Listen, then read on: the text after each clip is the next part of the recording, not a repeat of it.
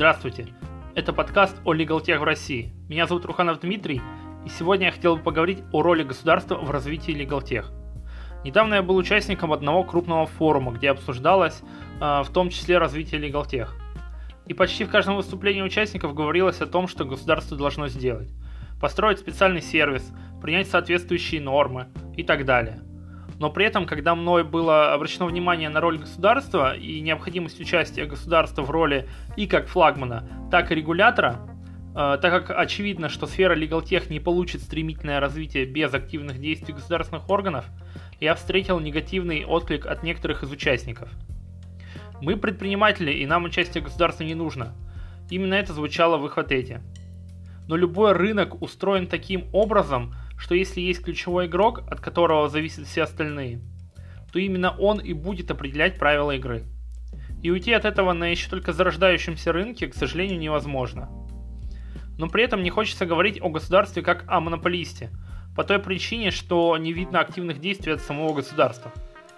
Да, определенные действия государство совершает.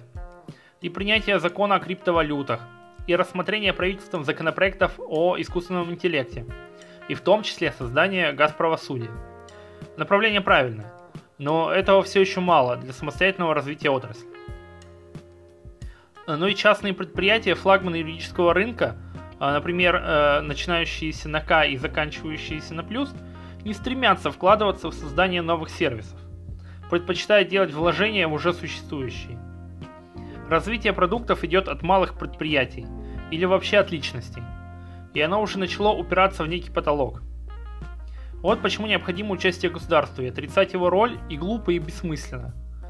А, так только идет э, торможение развития сферы.